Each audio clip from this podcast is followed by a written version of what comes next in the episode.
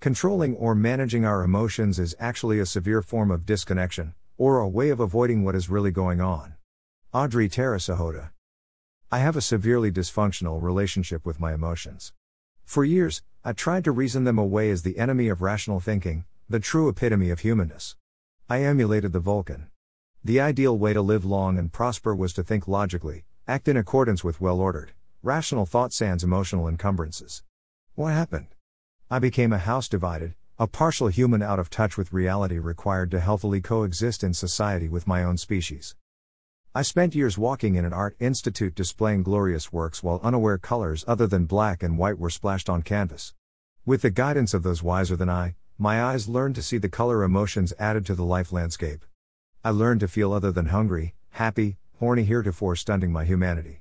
I learned to understand those monsters hiding beneath my surface, recognize the messages my emotions were trying to copy, messages necessary to function in and amongst other humans. Life became fuller, richer, and infinitely more painful. Where I could once rationalize away situations causing pain, I now let myself experience pain. I now had to face the consequences of my actions on the emotional aura of others. I was convicted by both smiles and tears. I grew into a semi functioning human being. So, I feel more pain than in the illogical youth I tried to fence in with logic.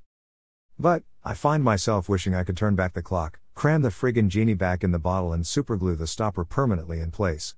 I'm tired of the roller coaster ride emotions inflict upon my soul. I miss the ignorance gained from logical bliss. January 9, 2020.